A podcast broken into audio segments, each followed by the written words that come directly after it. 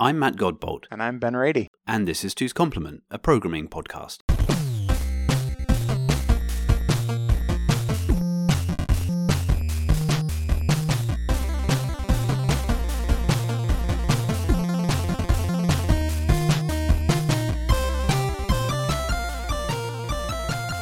Hey Ben, Hey, Matt. how you doing, my friend?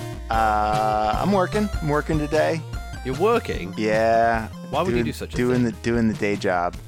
I Oh. am staring at a bunch of uh, comments in my code that are like, "Hey Ben, hey later Ben." Yeah, Comments written Ben. by by earlier Ben. Yeah, past Ben. Hey future Ben.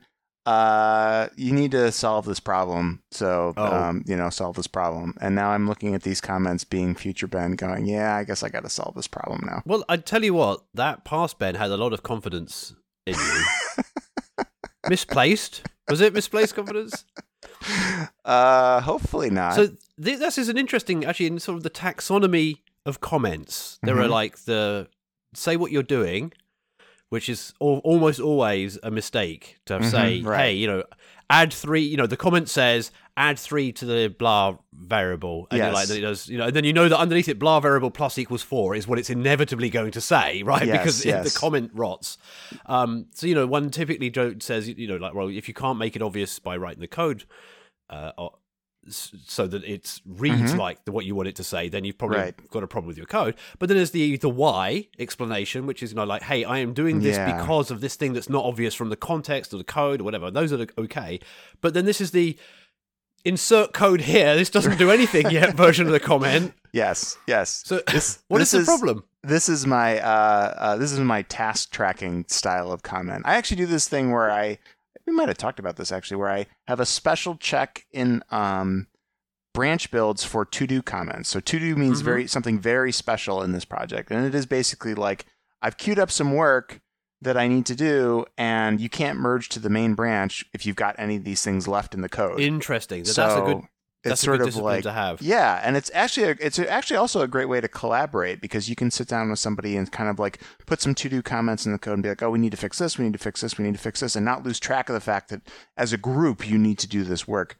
That's Um, interesting. I've definitely I've worked on projects before where we've not allowed to dos to be merged into main. You know, like like essentially we can't pr- promote anything to production if it has Yeah. any to dos in it. But nowadays I subscribe more to the provided the to do has a tracking issue associated yeah. with where like the the finesse of like why you it's okay to defer it for now and it can be scheduled and put back on like Mhm. someone's work to do list, actual list, then it's okay. But it might be nice to have like both worlds where you're like, this Yeah, is a long term to do. Like, hey, to do, we know that this doesn't scale, but for the next year, it's likely to be okay. Eventually, we're going to have to replace this order n squared algorithm with something cleverer. Right. Right, That's the kind of thing you can put in a to do comment.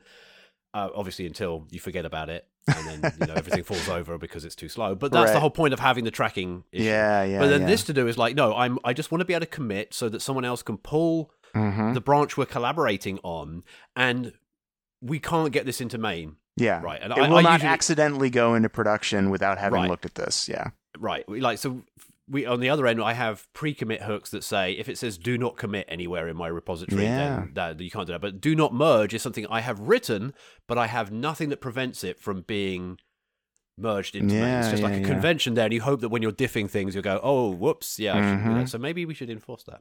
I mean, anyway, that's not why cool. you wanted to talk That's about this stuff. gonna. So yeah. So what is this comment? What is this to do comment? So basically, the problem that I have here is I have a sort of unknown. It, you can think of it as a directory structure. This is actually uh, in S3 storage, but you know we're we're treating a d- we're, we're treating keys like directories in, in S3, As- and that all works just do, fine. really, Yes, yeah. it, it all works just fine. So you have this sort of unknown directory structure, right? okay. Um, so there's some root path, some root key that you know, but underneath that you have some heterogeneous mix of files. And what you're trying to and and subdirectories as well. yes, many, like files and subdirectories. potentially okay, many. many. layers of subdirectories, Got it. right? And and you have no idea what the structure is. Uh, and what you're looking for is uh, files, and uh, for the sake of simplicity, let's just say that they're all of one type. Let's say CSV files. So you're looking for CSV files that uh, have the same base path. So one of the the subdirectories in the hierarchy of subdirectories that is common contains underneath it a homogeneous set of CSV files all with the same schema, right? So they can be in different subdirectories. And an example of this would be like separated out by date, right? Okay. So, so, So maybe yeah. you have something where it's like, you know, you've got a base path, and then under that you've got a, a, a, a subdirectory per day, and then each in each of those days you have, you know, a handful of CSV files, and you want to be able to detect that that base path has all these different files, and they all have the same uh, schema, and there are no other files in there that have a different schema. So the part of this Okay, problem that I've already solved is a sort of schema detection. So I have I already have uh, an algorithm where you can you know take basically a, a stream and send it in there and be like, hey, this is a CSV file. I want you to inspect the headers. I want you to inspect the actual values in the CSV file to make sure that they're you know detect what the types are. like noneness or otherwise of, of them or yeah date times or strings or whatever I get it, yeah, right. yeah. It's sort of like all the, the it devolves into string, right? It's sort of like if I can't figure out what this is, I'm just going to call it a string, right? But if I if I can parse it as you know a date time or a float or a 64-bit integer or a 32-bit integer, like that's what the that's type the is to be. derived Yeah. types. but you infer it yeah anyway but that's the solved part of this. yeah, that's problem. already done. So that works. So now what I have is I have uh, the algorithm that I need to implement here is you're given a a a bucket, you know, an S3 bucket. You're given a prefix within that bucket, and now you have to scan that prefix and come up with a list of schemas where the schema contains the results from the inspector, so like the columns and the types, but Right. more importantly, the paths. And the, the the tricky bit here is if you if you have something, it's entirely possible that you scan this and you come up with an empty list because if the the structure that you're given is just a hodgepodge of heterogeneous file types and there is no root key that gives you a homogeneous set, then there's nothing to do here because what we're producing from this is basically a, a, a, a, queryable table where you can give it that path prefix and say everything underneath this has this schema, has this type.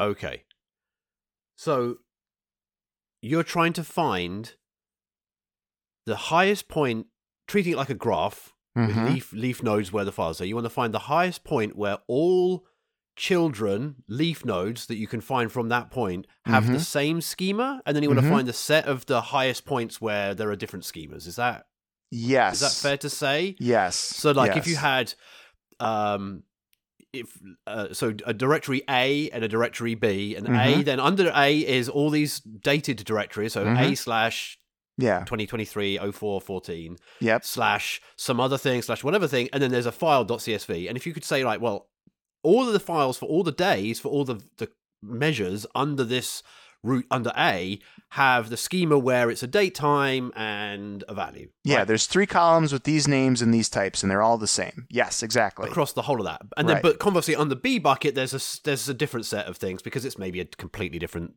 uh, set of data. hmm But you don't know that information a priori, Exactly. so you just want just um. Yeah, that's an interesting problem. And there are some sort of S3 specifics that I can think of that would either make this easier or harder. hmm And depending on how efficient it needs to be, that's also a question to, to Mhm, consider, mhm. right? You know, parallelism or otherwise. Um, Yeah. Uh, so for I'm going to think out loud at you hmm and see where we go from there. But interrupt me if I'm if I'm gibbering too much. So logically, you can just ask S3, give me a dump of everything you have, hmm and it will just start from A and give you every single giant long path name of everything. Because Yes. really, under the hood, it's just a key value store where the key is the path and the value is the contents of Yes. the, the the thing. So that I have implemented. I have basically a recursive search from the prefix where it will walk recursively and give you Right. Well, that's the trick. you don't. thing. Yeah, you don't have to do that recursion because if Oh you no, I'm not doing S3 it. Yeah, I'm, Yeah, you're I'm- just I'm- saying- the S3 client is doing that for me. Yeah. And it's not even doing it right. There's- The client's not doing it either, right? The, the the way S3 works is if you give it a delimiter, Mm-hmm. it will use that as a point to stop, which will then Mhm. mean that necessarily you'll hit like well each level of the directory. But Mhm. if you don't give it a delimiter at all, it just does it flat out listing the the, Yep. the keys with Yep. no. So there's no sort of hierarchy uh, except the hierarchy that you put on top of it by saying, by the way, the forward slash is is magic to me. Right, right, right. Although yeah, you're just sort of- listing all the keys that start with that prefix. It's really nothing more than that. Exactly. So Yeah, you right. but you've so so you could go the route where you do that, which is efficient from the point of view of just paging through the results from S3 and you get this giant list of things. But it's also you then kind of want to re-infer afterwards the structure of the directories having Mhm. given this list of things. Um so you could treat it like a tree Mm-hmm. and so for every one of those uh, nodes you you construct a tree in memory for each directory Mm-hmm. and the directory has children Mm-hmm. and the direct the children may be other directories or they may be files Mm-hmm. and files have schemas right or you could just Yeah. treat it as a schema right um and then it maybe flows naturally from that so if you've got it in, all in memory which may be not feasible given the scale that you're you're working at Uh, I think it's okay to have it all in memory. Actually, yeah, I think that would Okay. be fine. uh but then yeah you could write the um the sort of recursive thing of say give me the set of your children oh let's think about this one question you could ask is you know ha- do you have homogeneous children and that can be recursively applied you know like if Mhm. you don't have if you you say like for, if all my children have a the same schema that that are files and then Mhm. if i ask the same question of my directory children Mm-hmm. what is your common uh, um, schema, and it's the same as my ch- file children, assuming that you're allowing to mix files and directories, which maybe you're not in this instance. Maybe the leaves are strictly at the very, very bottom of the tree. But you could generalize Hmm. both, right? But then essentially, the A directories, am I hom- homogeneous? Um, do I have a homogeneous schema? Is the answer to are all my files the same? Yeah. And if I have directories, are they also homogeneously the same schema? And then it sort of naturally falls out, and you could memoize that so that it's pretty quick and easy. Um, and then obviously, you what you do is you start at the very, very top of the graph, and you say, "Are you homogeneous?" Mm-hmm. And if it says yes, you're done. Right. There you are. Everything's Yeah. the same at this yes. point. right? And if it's not, you say, okay, well then let me find all your children and ask them, are you homogeneous? And as soon as you find one that says yes, it is, that is the leaf, that is the a root of a new tree that you never need to inspect yeah, further yeah. after that. Now, So you- obviously, it you has build up recursed the down and tree, and then you do a breadth first search across that tree, looking for nodes whose children are homogeneous. Basically, Yes, and you can stop at that point. Obviously, you still are visiting all the nodes because in order to ask the question, are you Right. homogeneous? Internally, it's going all the way down and back up again. But if you memoize it, Yeah. uh, then you don't have to hit the nodes more than once. So Mhm. that would be a top-down way of doing Mhm. it. Is there a way to do this where you sort of do like an order and pass through the keys?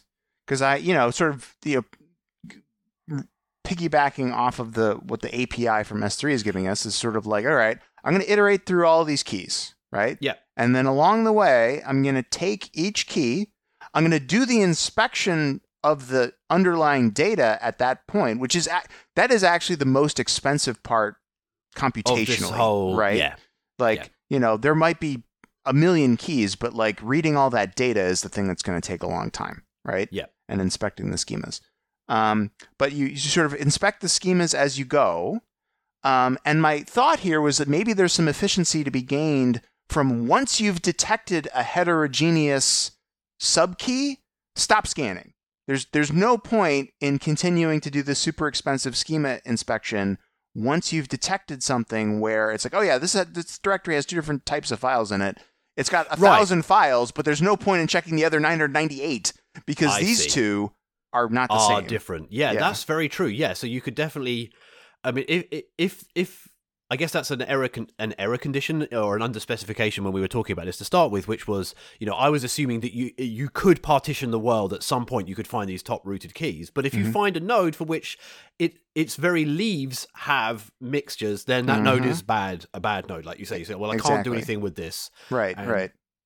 Yeah. But yeah, to answer your earlier question, to do this incrementally, I think, I think you, I think so. Effectively, you given one long key string name Mhm. and the results of what schema this is, you can of course create speculatively or look up if they already exist each of the nodes in the graph by splitting on the slash and then saying Mhm. okay well let's find the node that's like called bob and then the one that's called ian and then the one that's called tracy and then Mhm. here is the 010403 Mhm. and then this here's you know moo.csv which is where i am and if there's a node there if you've just newly created a node then definitionally you'll say well at the moment the set of all schemas that i've seen is what i've just passed this schema to be Mhm. Mhm. and if not then um i um and this is obviously a leaf node uh, rather a, a- leaf directory has no further directories under it Mhm. um you you you can write if you if you're writing the second um directory sorry second schema for that node you know like you said that okay this this node has children direct Yeah, children yeah, that are yeah. stop this this is silly now any more Right. things that that land in this node it's already poisoned don't bother looking at it anymore Yeah. um, but if not, then um, you've got you've constructed the graph. Except the only thing you haven't done is you, haven't filled in the directories that only have directories as children's schema sets. But that's fine because that's what the second part of the algorithm is going to do. Once you finish going through it, the breadth first says, uh, I don't have to look at the data anymore because I already have the list of, of all the nodes, the like the, the the leaf nodes, and whether or Mhm. not they are poison because they have a mixture Mhm. Or they have exactly one schema type. Mhm. Mhm. And then their parent, and you could potentially do this online as well, where you say, okay, every time I update a node's schema set, Yeah, you can update s- its parents to say, like, hey, also, by the way, this this is the second. Yeah. thing. Like I was thinking about this and I'm like I could do this by literally building a tree data structure, right? Like it like, you know. But I almost wonder if you could do this with like a hash map where when you process a single key, you say I'm going to create an entry in the hash map for for this Each directory and each yes, Yeah, and, yeah, yeah, yeah, yeah. each of its parents, right?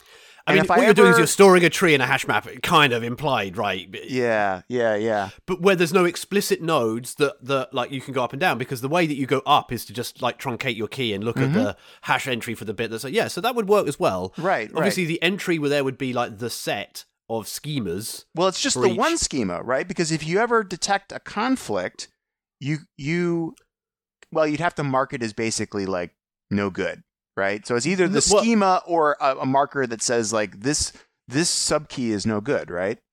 Right, okay, but that wouldn't let you answer the question like in my original example if you had the A and Uh-huh. the B top level nodes, they would both the root would be poisoned and say no, I have a mixture. Which right, but that's whole- fine because you'd have an entry in the map for A that was good, and you'd have an entry in the map for B that was good. Okay, but you can't you if you just have those entries, Yeah. uh, how does you how do you right what so you having filled in this hash map, Uh huh. how do you interrogate it? You need to know what the keys are and you don't actually know what the keys are anymore. Uh, if couldn't you had the tree, you know what the node of the, the root of the tree is, and you, and you know from each node what children it had. yeah. But you can't do that in the hash map without knowing the list of all those. I mean, maybe maybe I'm missing something here, but my thought was like, okay, at the end of that sort of happy path example, I would have A as an entry, and I would have B as an entry, and I would have an entry for each one of B's subdirectories Yeah, you and each A one slash- of A's subdirectories. Right. Right. So you've got a. ma- uh, So in my example, you have A and B and all the the, the, the Yeah. dated directories and all those things underneath it. yeah. So you've got a hash map with many many thousands of entries. Were you just going to walk through the hash map in the- the random order the hash map's going to give you out the, the the nodes that are in that hash map? yeah, you're just, and then from there, what you look at the keys of the hash map and you find the the shortest, Right. like the highest level paths. Right, right, right. So e- effectively, that's how you. Yeah, that, that was the bit I was missing was the fact that I. It's not necessarily that straightforward to go from here's a hash map of all of the keys Mm-hmm. to what's the shortest key. Well, now I have to go over every single entry in the hash map Yeah, it's like it's like on two, order n. Yeah, it's like Which- order n twice. It's it's two n, right? Yeah, as opposed to order n and then uh, uh log n effectively or n log n for not even n log n. No, it's just log n. I think for. Having if you built the tree as you were going along instead of the hash yeah, map, yeah. then you just walk at the top and you get like the answer is at either the top node or that one of its second children. Uh-huh. Either way, I think they're, they're equivalent. Um, it depends how many leaves you end up throwing into the hash map. I mean, I guess you don't have to store the, the actual files in the hash map. That's the trick trick here. You don't need to store their schema. You only aggregate them at the directory level, Mm-hmm. and so you are you are talking about yeah a- Yeah. a- And I think it would let you sort of abandon early, where it's like when you Yes. check a key, you say, okay, is this is this parent already in the map marked as bad? Because if it is, I don't need to inspect it. Right. right. There you are. You turned an order uh, n operation into an n log n Yeah. Uh, I think no. Is that yeah, no? Because like for every n, you have to then go. Okay, there are potentially log n parents of me, Oh, and I have to check them as I go. Yeah, but I mean, anything that lets you anything that lets you skip the inspection process is going to be worthwhile here. Oh, but you the, the inspection process would have happened when you populated the map. yeah. The reading bit out at the end is is the trivial part, right? So Mhm. I think our Mhm. algorithm then, putative or otherwise, is grab the big old list of full keys from Mhm. from the S3 APIs streaming through. Mhm. f- construct or look up, as you say, in this hash map, have I done some subset of these things already? And maybe if you find it's poisoned already, you just skip it. Mhm. Right? If you've already found an entry that says, look, there are already two schemas somewhere along the, the list of that. Now, again, if you had a tree, you walk down the tree to where you are or walk up from the node you just just created. But if you have a hash map, you, you break it and you look up those things, which again is they're equivalent, I think. Mhm. Right. Yeah. But assuming that so far you haven't found uh, a a node that has at least two schemas already, you go, well, now I need to see whether or not this schema either matches the one schema that is there, or if there is no schema there, I need to populate the entry with this schema. So now you Mhm. know you're cursed to go and do a long lookup and read the data and pass through it and whatever. Mhm, Like mhm. chunk, chunk. You come back with a new schema, and this if, if there was nothing there, you say, well, this is the schema of this, and then you walk up the graph and you say to Mhm. all of the nodes there, hey, this is the schema, or you check against the the schema uh, to make sure that it's the same schema as any of the parents. Mhm. And as soon as you hit two, you know, well, this is poisoned now. We don't need to do this anything under this point in the tree again. Mhm. Which obviously means you're going to then run through the API, kind of going um, list, list, list, list, list, list. But very quickly you'll go, yeah, this is. De- I don't need to look at it. I don't need to look at it, the expensive part. Mhm. Mhm. Um, okay, so that's that's the walking process, and then at the very end, you look over the whole map, and you find that. And then this is like where I said it gets more tricky. You go through all the keys, and you try and find the shortest key that has not been poisoned. Mhm.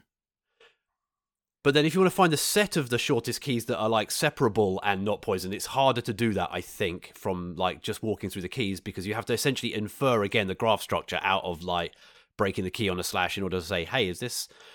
Because it's not, not even shortest, right? You know, you could have two directions with longer names. One's got a longer name than the other, and you're like, yeah. it's not. It- it's the not. shortest Yeah, it's not shorter. It's like number of Right. levels. So I don't know if you're saving anything by having it in the hash rather than just just accepting the tree is going to be part of your your life. It's not Mhm. that difficult, and you can answer the question a little bit. Yeah. I mean, the only reason I'm leaning, I would lean toward a tree is because it's like an out of the box data structure, and I, I need to do, I think, very little to. I mean, I guess the values are probably going to be reasonably complex. But anyway, this is that's like I don't know that they are even right, you know, but but, that's that. Yeah. Um, the other thing that's that's worth thinking about this, if we're just talking in general Mhm. generalities, is that even scanning over that many files takes a long time, Mm-hmm. and if you were to do multiple parallel scans, one starting at A, one starting at B, one starting at C, or whatever, the usual tricks that one does to scan over S3s, like list Mhm. function faster, Right.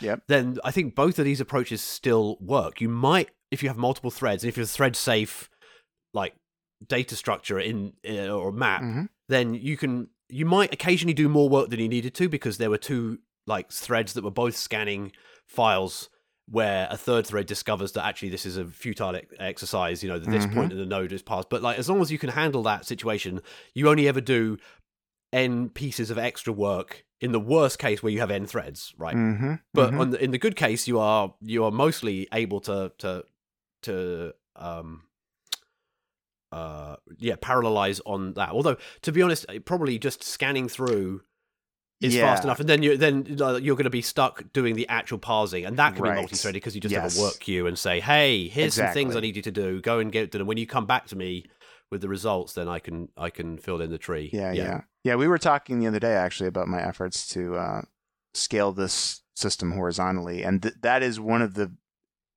prime use cases of that work is being able to like basically delegate work out on a per key basis. Like, hey, could you scan the schema for the CSV file for me? It's probably going to take you like three minutes, but you know, I see. se- yeah, separate that out and then you know we'll do that that's, work that way. that's perfect. Um, yeah, what a fun, so fun I- question. I, I was going to say, so because this is Two's complement, the other thing that we can talk about here is the test cases.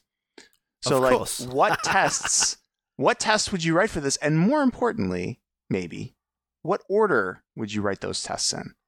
Um, because like the most basic test, if I was going to sit, I, I am about to sit down and write this. So, right, this is literally I interrupted you from doing uh, this. Yeah. yeah. Um, but the the test I'm probably going to start with is if there are no files in the bucket, return me an empty list.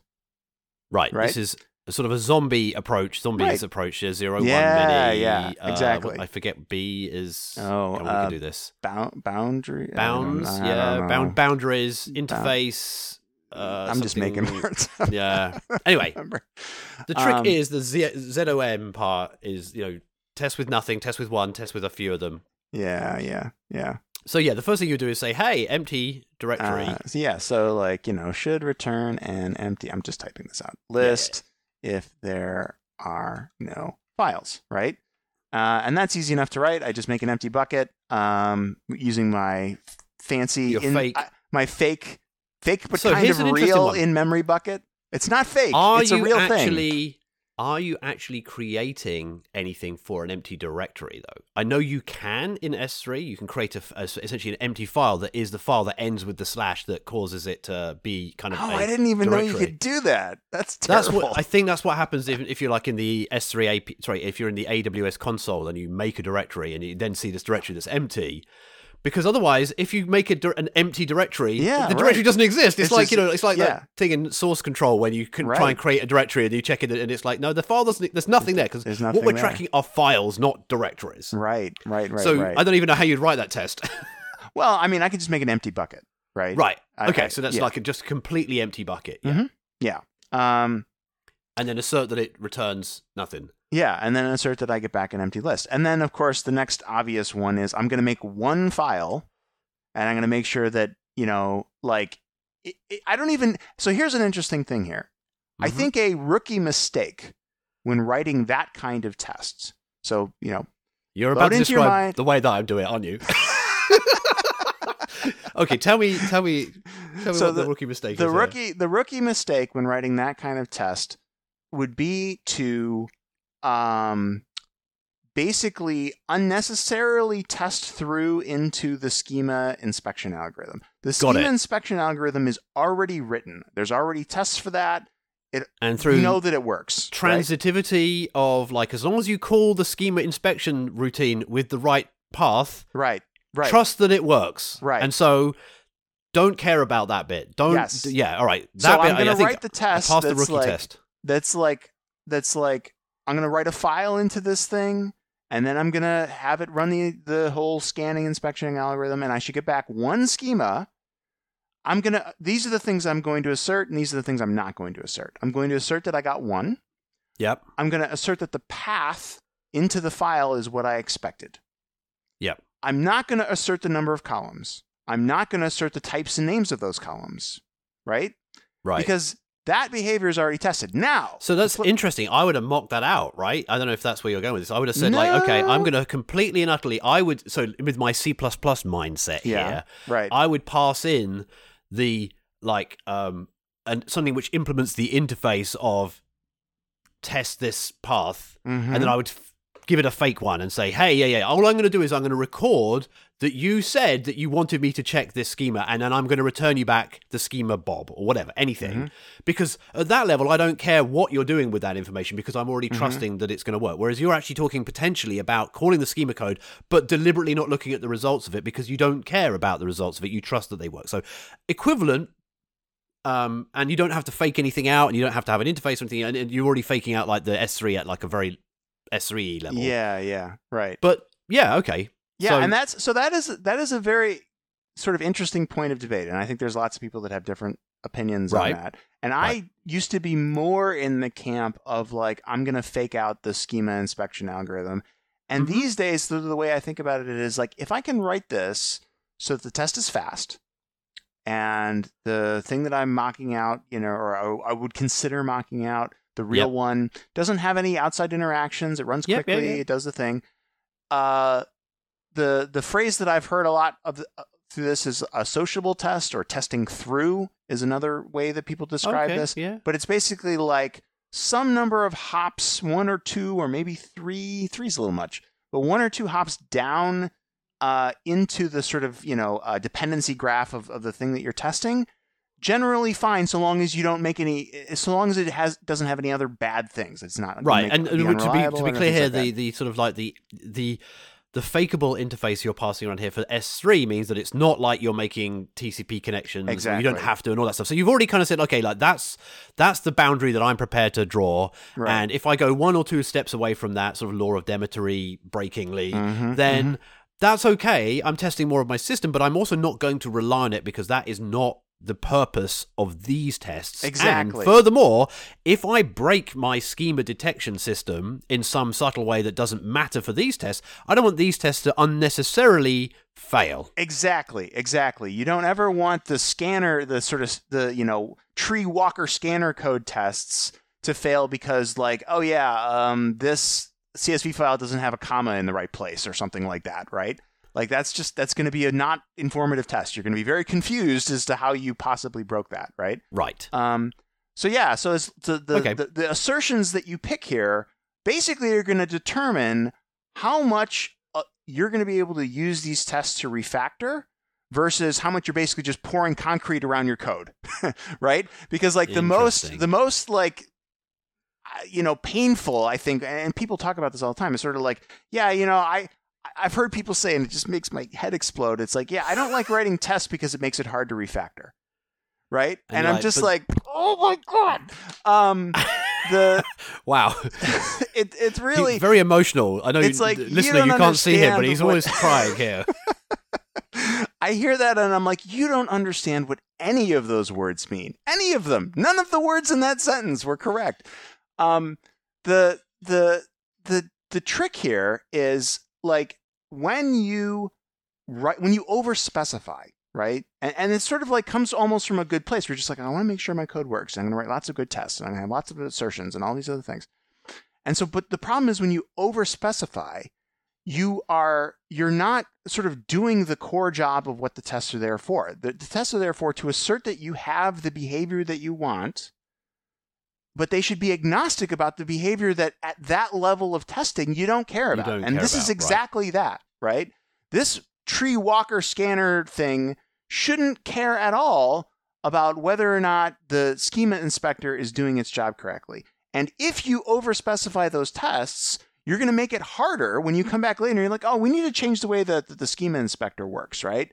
And you go and you change it, and then you have all of these failing unrelated tests, and you're like, why are these tests failing? Well, because you overspecified, right? Yeah.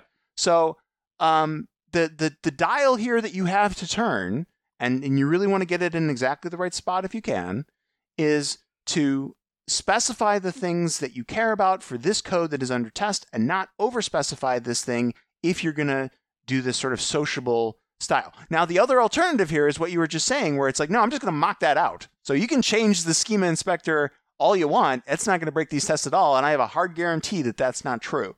And there's lots of situations in which you might actually want to do that.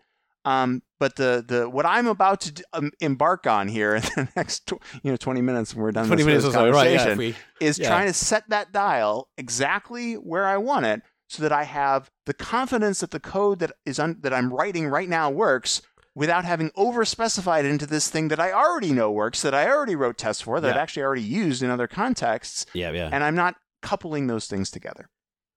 So, um, what one file? So the, when you said that, right, before you went off on this, this ta- not even tangent. This is a very Uh, relevant thing, major but like, soapbox moment here. yeah, it was though, and I'm glad my you lawn, look very happy. Stupid kids.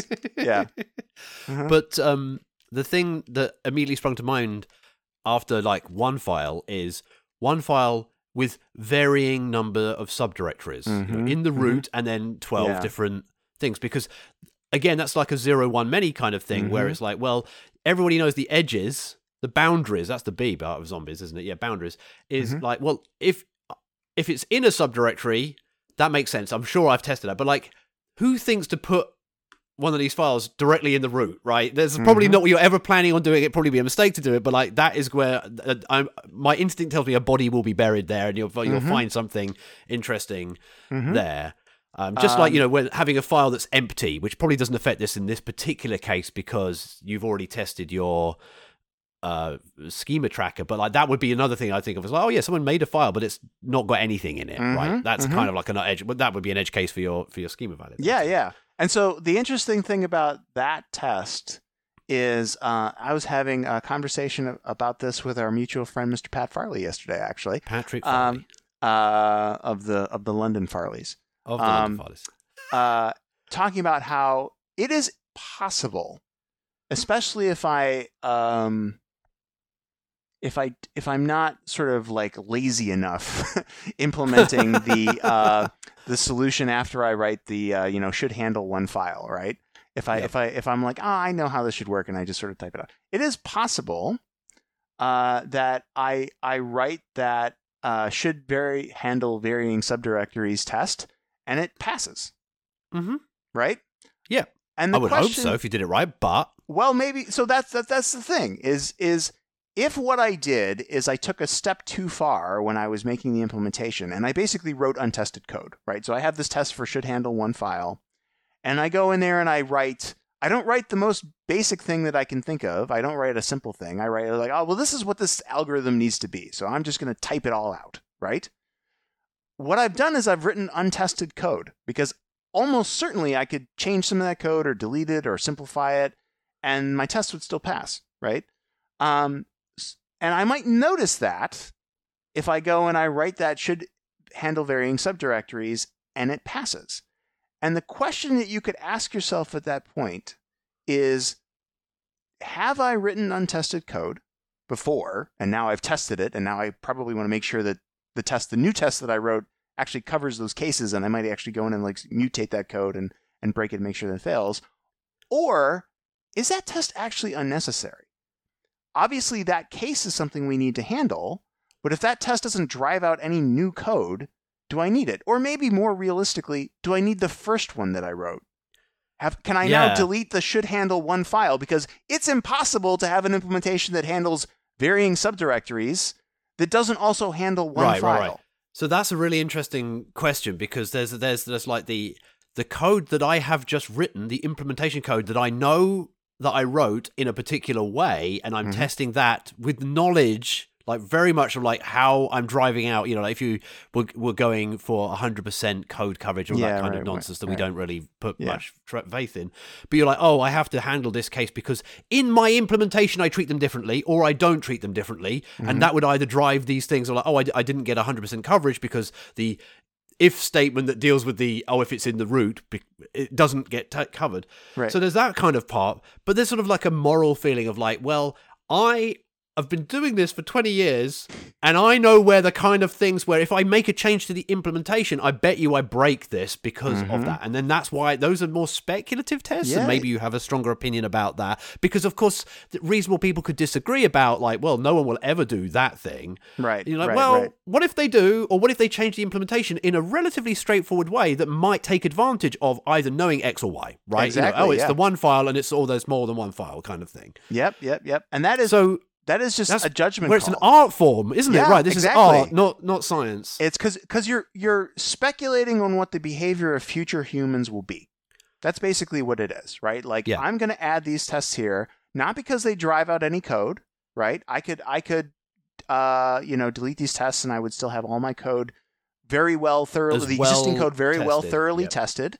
But I'm adding these tests because I'm scared of future people, maybe future Ben, uh, Yeah. who had some comments left for him, uh, coming in and changing this code in what would be a reasonable way, Yep. but breaking something that wouldn't then be covered, right? Yep. Um, and that, like you said, it's an art form. It just comes from experience. Really, it just comes from making mistakes on that decision. Yeah, and going, oh and then my going, God, ah, I I should have done it different. Yeah, that would have been Right. I mean, let's say, like, you know, you're writing a string library Yeah. and you're testing, you know, adding two strings together should return, you know, the Mhm. strings, but, uh, and you just know yourself that, like, oh, I- I've realized that uh, the empty string, I should probably make sure that I test adding an empty string to a string. Mhm, Those, mhm. so I'm speaking from experience here, this kind of stuff, and like, um, you know, well, how could you implement string concatenation where you break the empty string concatenation? And the answer is, well, if you're writing an optimized version in assembly, I guarantee that you haven't put the check in at the beginning of Mhm. that to Right. say, oh, hang on, if it's zero to start with, because you just immediately want to pick up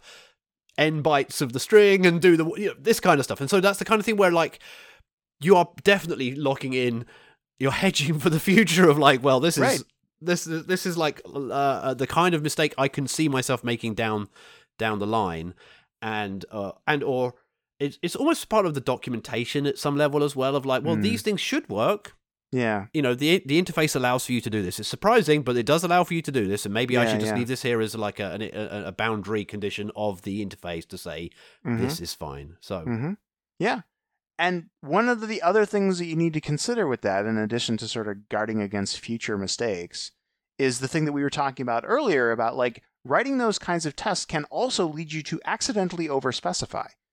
Right? right, yeah, Like like you're Yeah. you're testing things that are either behavior that you don't necessarily really care about, um, or testing through into other dependent modules or classes or functions. That's a really fascinating one, actually. The testing things you don't care about. I have definitely been guilty of that before, where I have Mhm. thought to myself, I really want to make sure that this thing works, but I don't really know what the answer should be. right. And by writing a test, I've kind of mandated that that is what the answer needs to always be. Exactly. Exactly. And maybe I didn't want to do that. Right, Um, right. but right, then I also don't want to have a path through my code that I, you know, but then that, maybe that's a, a question for like, well, fix the path through your code, throw an Yeah. exception instead. You know, Yeah, I don't yeah, know yeah. what, do something else to say like, hey, you're in unchart- uncharted territory here. Don't do this. Right, right, right. I mean, like Yeah. one of like a, a- an obviously wrong example of that, like bounding this problem a little bit. Like an obviously wrong example of that would be like having something that that produces a set and then you make an assertion about the order, right?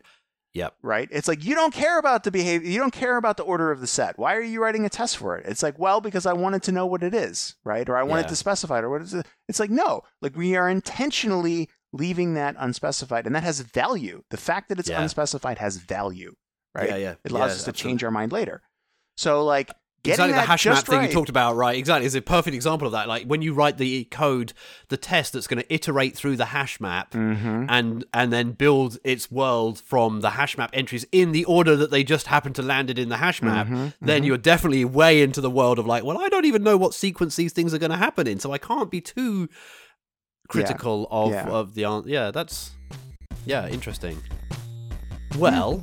You better go and write this code now. We've been talking I about gotta it get for back 40 to work. minutes. You got to actually go back. Yeah, I'm going to crack the whip on you. And uh, maybe Yeah. we'll, we'll catch up with this another time and see how it turned out, whether or Yeah, not any oh, of these that's a good algorithms actually worked or I, not. I, I like that idea a lot. Cool. Well, we'll uh, hear about it next time, perhaps. All right, next time.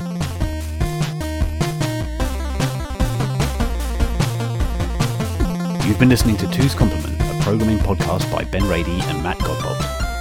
Find the show transcripts and notes at www.twoscomplement.org. Contact us on Mastodon. We are at twoscomplement at hachyderm.io. Our theme music is by Inverse Phase. Find out more at inversephase.com.